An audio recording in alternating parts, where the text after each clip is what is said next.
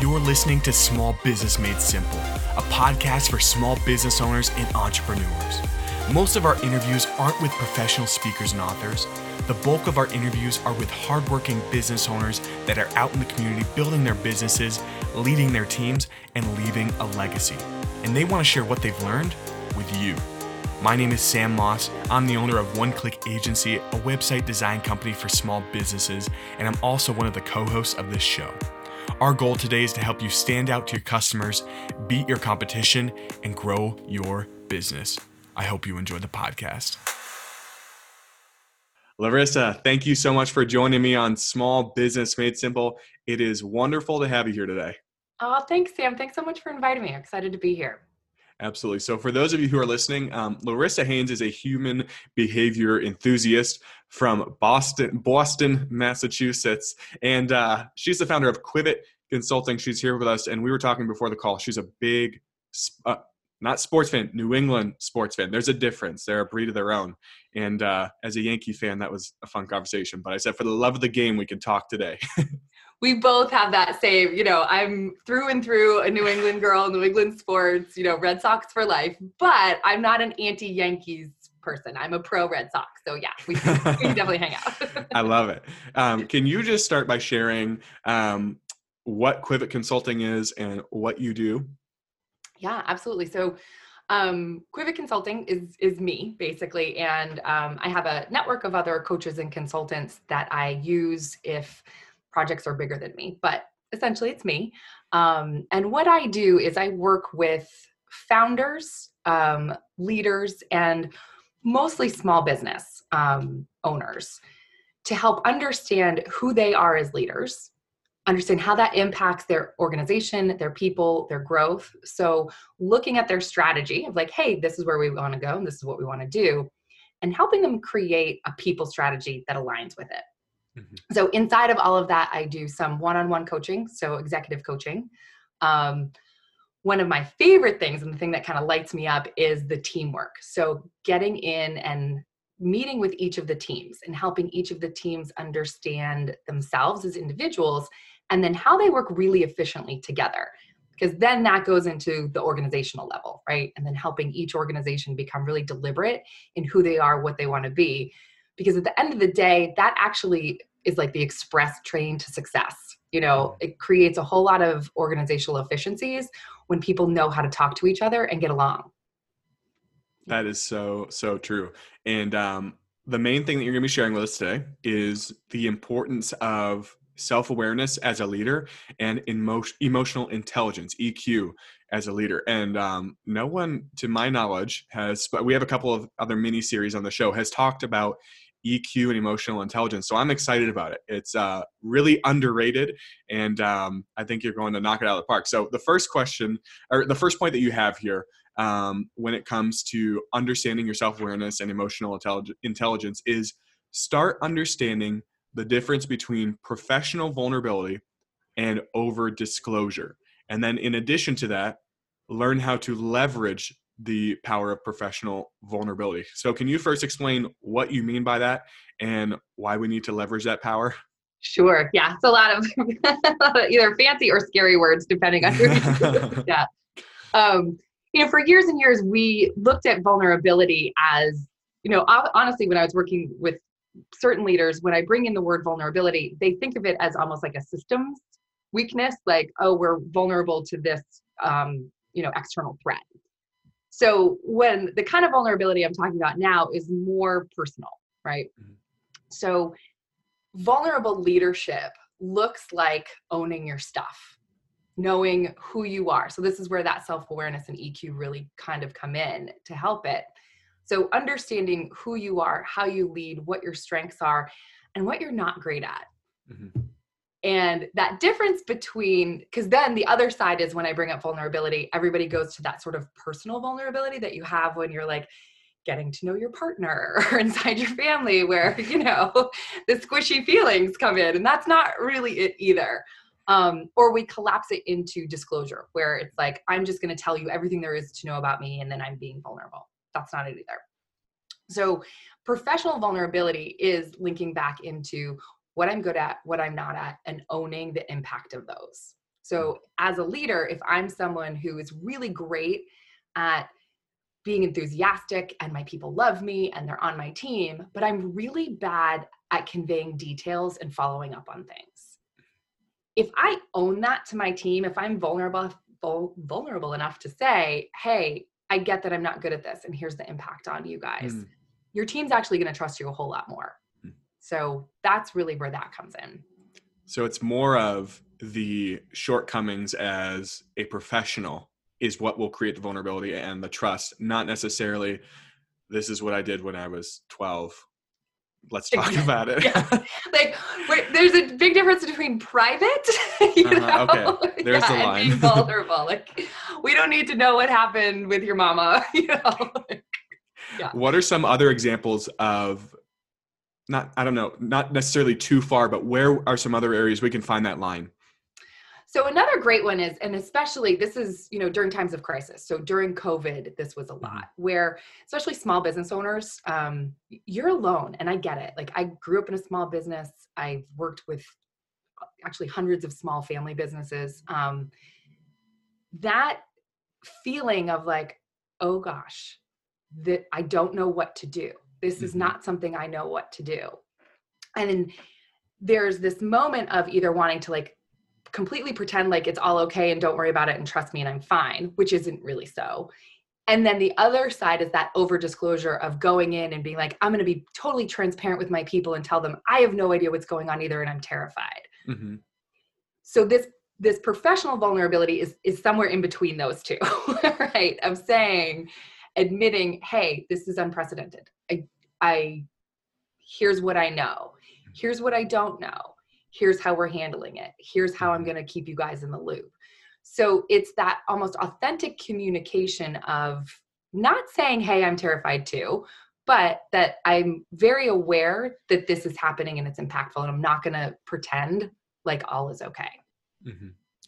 the second point you have here is you need to start encouraging productive conflict keyword there productive conflict um, from top leaders down and when someone's listening to this, they might cringe as soon as they hear the word conflict.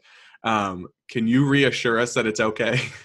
Yeah, it's so funny how we have such a visceral reaction to the word conflict. Um, and you know, from a human behavior standpoint, some of us are actually wired. It's a continuum. So some of us are wired to be really comfortable with it, so comfortable that we actually don't know we're engaging in it.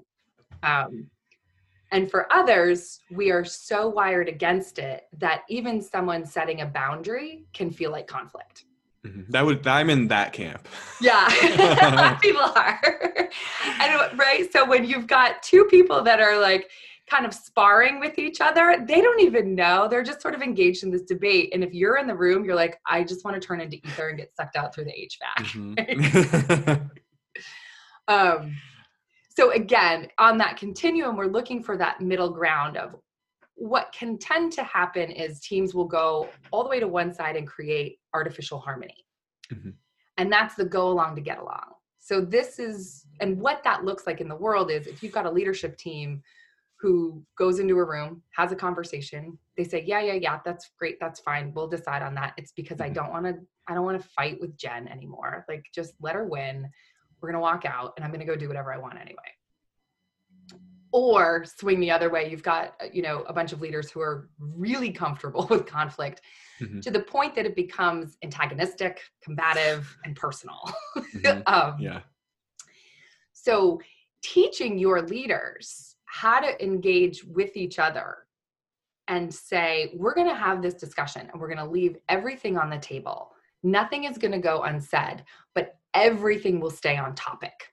Mm-hmm. it's not about who did what or how you do it or a personalization of it. It's we're all going to bring forward every idea and debate it out. So learning how to debate ideas is really kind of what productive conflict is all about okay that does make sense because people might like i said they hear the word conflict and they're like no but a healthy debate um, is i guess really a form of conflict that can be productive right?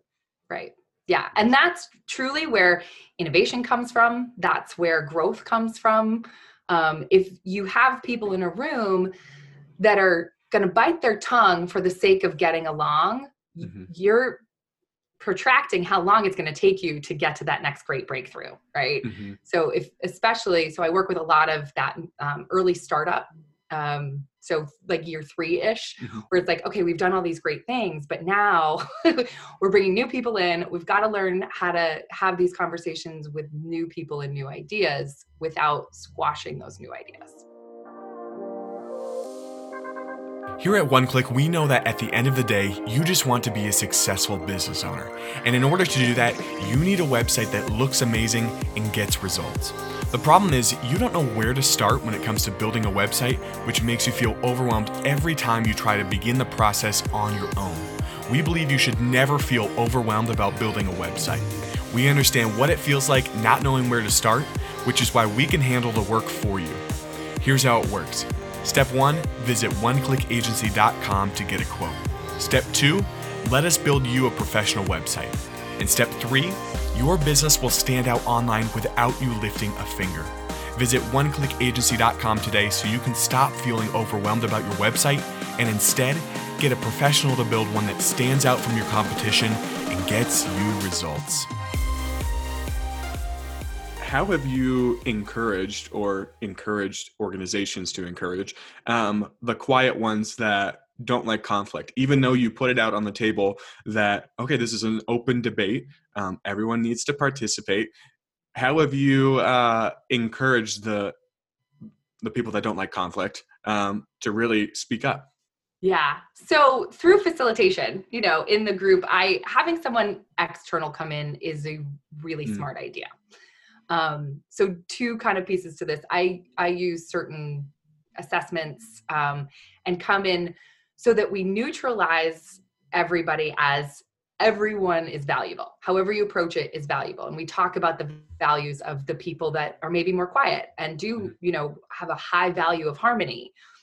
To say here's where that comes in really handy. Here's where it's a challenge, right? So we do that work first and then I help facilitate the conversation. And honestly, in some of them, I do an exercise where, you know, I, I already know who like the first talkers are. they have to go last, oh, or I make them scribe, and they're not allowed to add, eh, they go last and can't add anything unless it's new.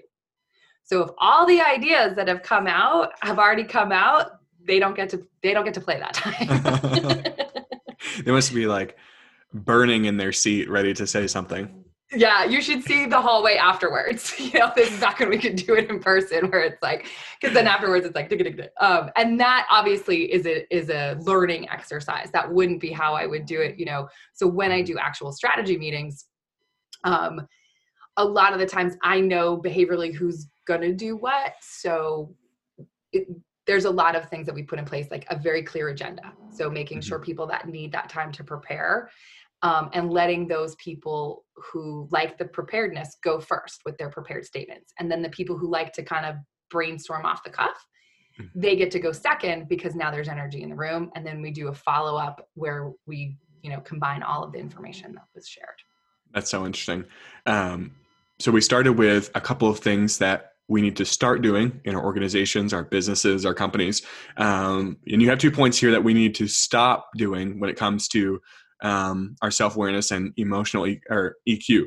So the first one is stop thinking you understand the needs, drives, and motivations of your people without unbiased data. Can you unpack that for us? I can. So here's the deal, and I'm free to say this. I am a huge advocate of behavioral assessments. I understand that a lot of people out there mm. have been burned by them. There's organizations that may have used them um, incorrectly. Every company I've worked with has done it well. So you know. I'm a huge fan too. For those of you who are listening, they're I love them. I'm a nerd they're about great. them. So. yeah, and especially in this development way, right? Mm-hmm. So understanding when we name something, it our brain just automatically gets more comfortable with it, right? So if you surveyed most people and said, "Hey, do you think that everybody works the same?" You know, everyone's going to click that no button really quickly. right. But when you put those same people on a project together, and one of the people on the project is moving slower, right? And they're more methodical and they need, you know, let's not push that deadline and I don't want to move forward and I need more information. Instantly in that, like there's something wrong with that if there's a person who likes to go fast and doesn't need a whole lot of detail. So, where the idea of like stop pretending that you know what other people want is you're only understanding that through your lens of like how you receive things number 1 and number 2 human beings are amazingly adaptable. So if i'm in a situation where there's a power dynamic and i think my boss wants me to be xyz i have enough energy to go be something other than what i really am.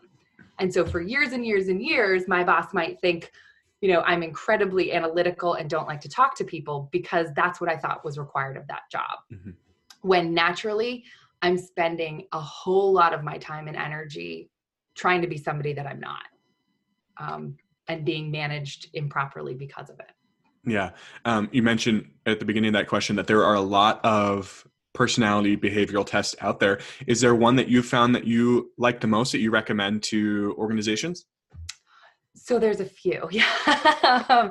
it depends on the needs and what you're doing. So that's one of the big ones. Um, my two favorites, I right now I work with DISC, um, and there's a, a, whole suite of we do.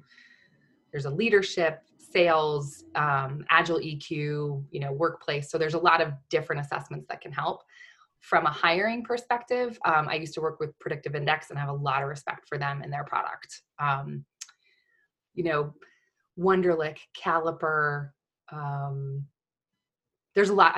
there's a lot out there. I think the key for me, if you're looking to to shop for one, um, scientific validation. How long have they been around, and how mm-hmm. often are they? Uh, these older ones. A lot of these were all kind of created back in the 1950s. Um, mm-hmm they've they've had everybody poke every hole possible. yeah.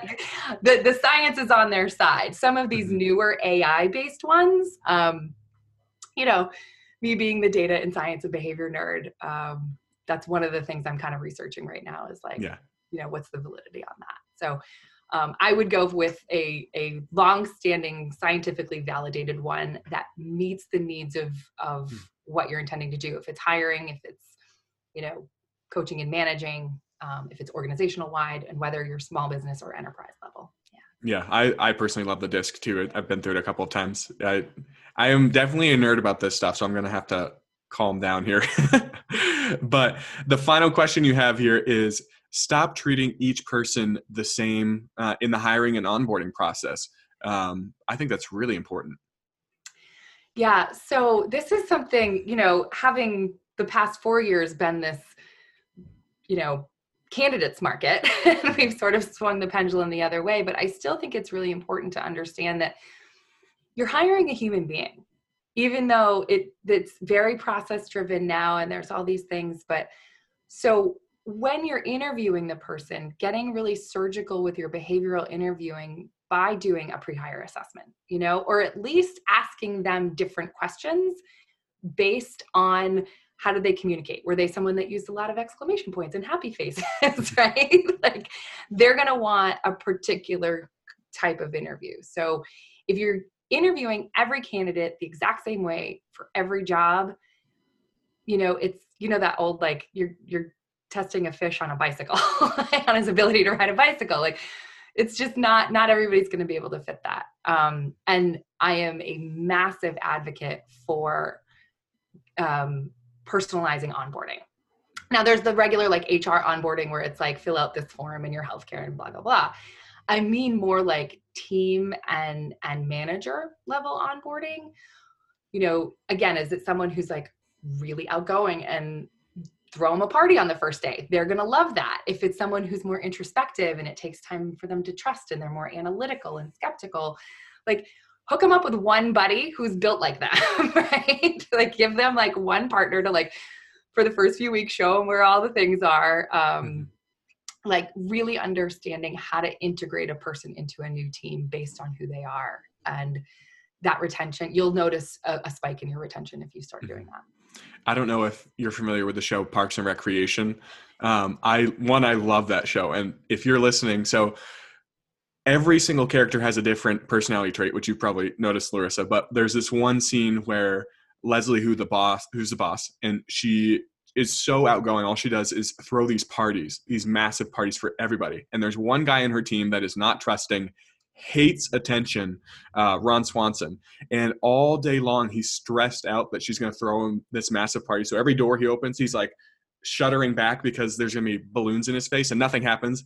And at the end of the day, he opens this door and Leslie like lets him in. I don't know if you remember this to this like steak dinner in a sound isolated room with an old western. And he's she's like, you thought I was going to throw you a party? You kidding? This is you. And it just reminds me exactly of what you're saying. And he was like, in just delighted that that was what she remembered about him. so first of all, that's one of my all-time favorite TV shows. I'm with um, you. And I get compared to Leslie Knope a lot. So that is so funny. Yeah. Yeah, I work um I I volunteer a lot and sit on committees and, and politics in my town too. So yeah, I'm I'm that girl that's out there like trying to get the park made. that is so funny. Well, Larissa, it's been awesome having you on Small Business Made Simple. Um, I love this topic, and I hope that uh, everyone listening is going to enjoy it too. I'm sure they will. Can you just close out by sharing where we can find out more about you, whether it's through LinkedIn, a website? What do you have for us? Yeah, absolutely. I find me on LinkedIn. That's a great place. I post content daily. Um, all, all, all surrounding on this topic. You can also find me at quivitconsulting.com.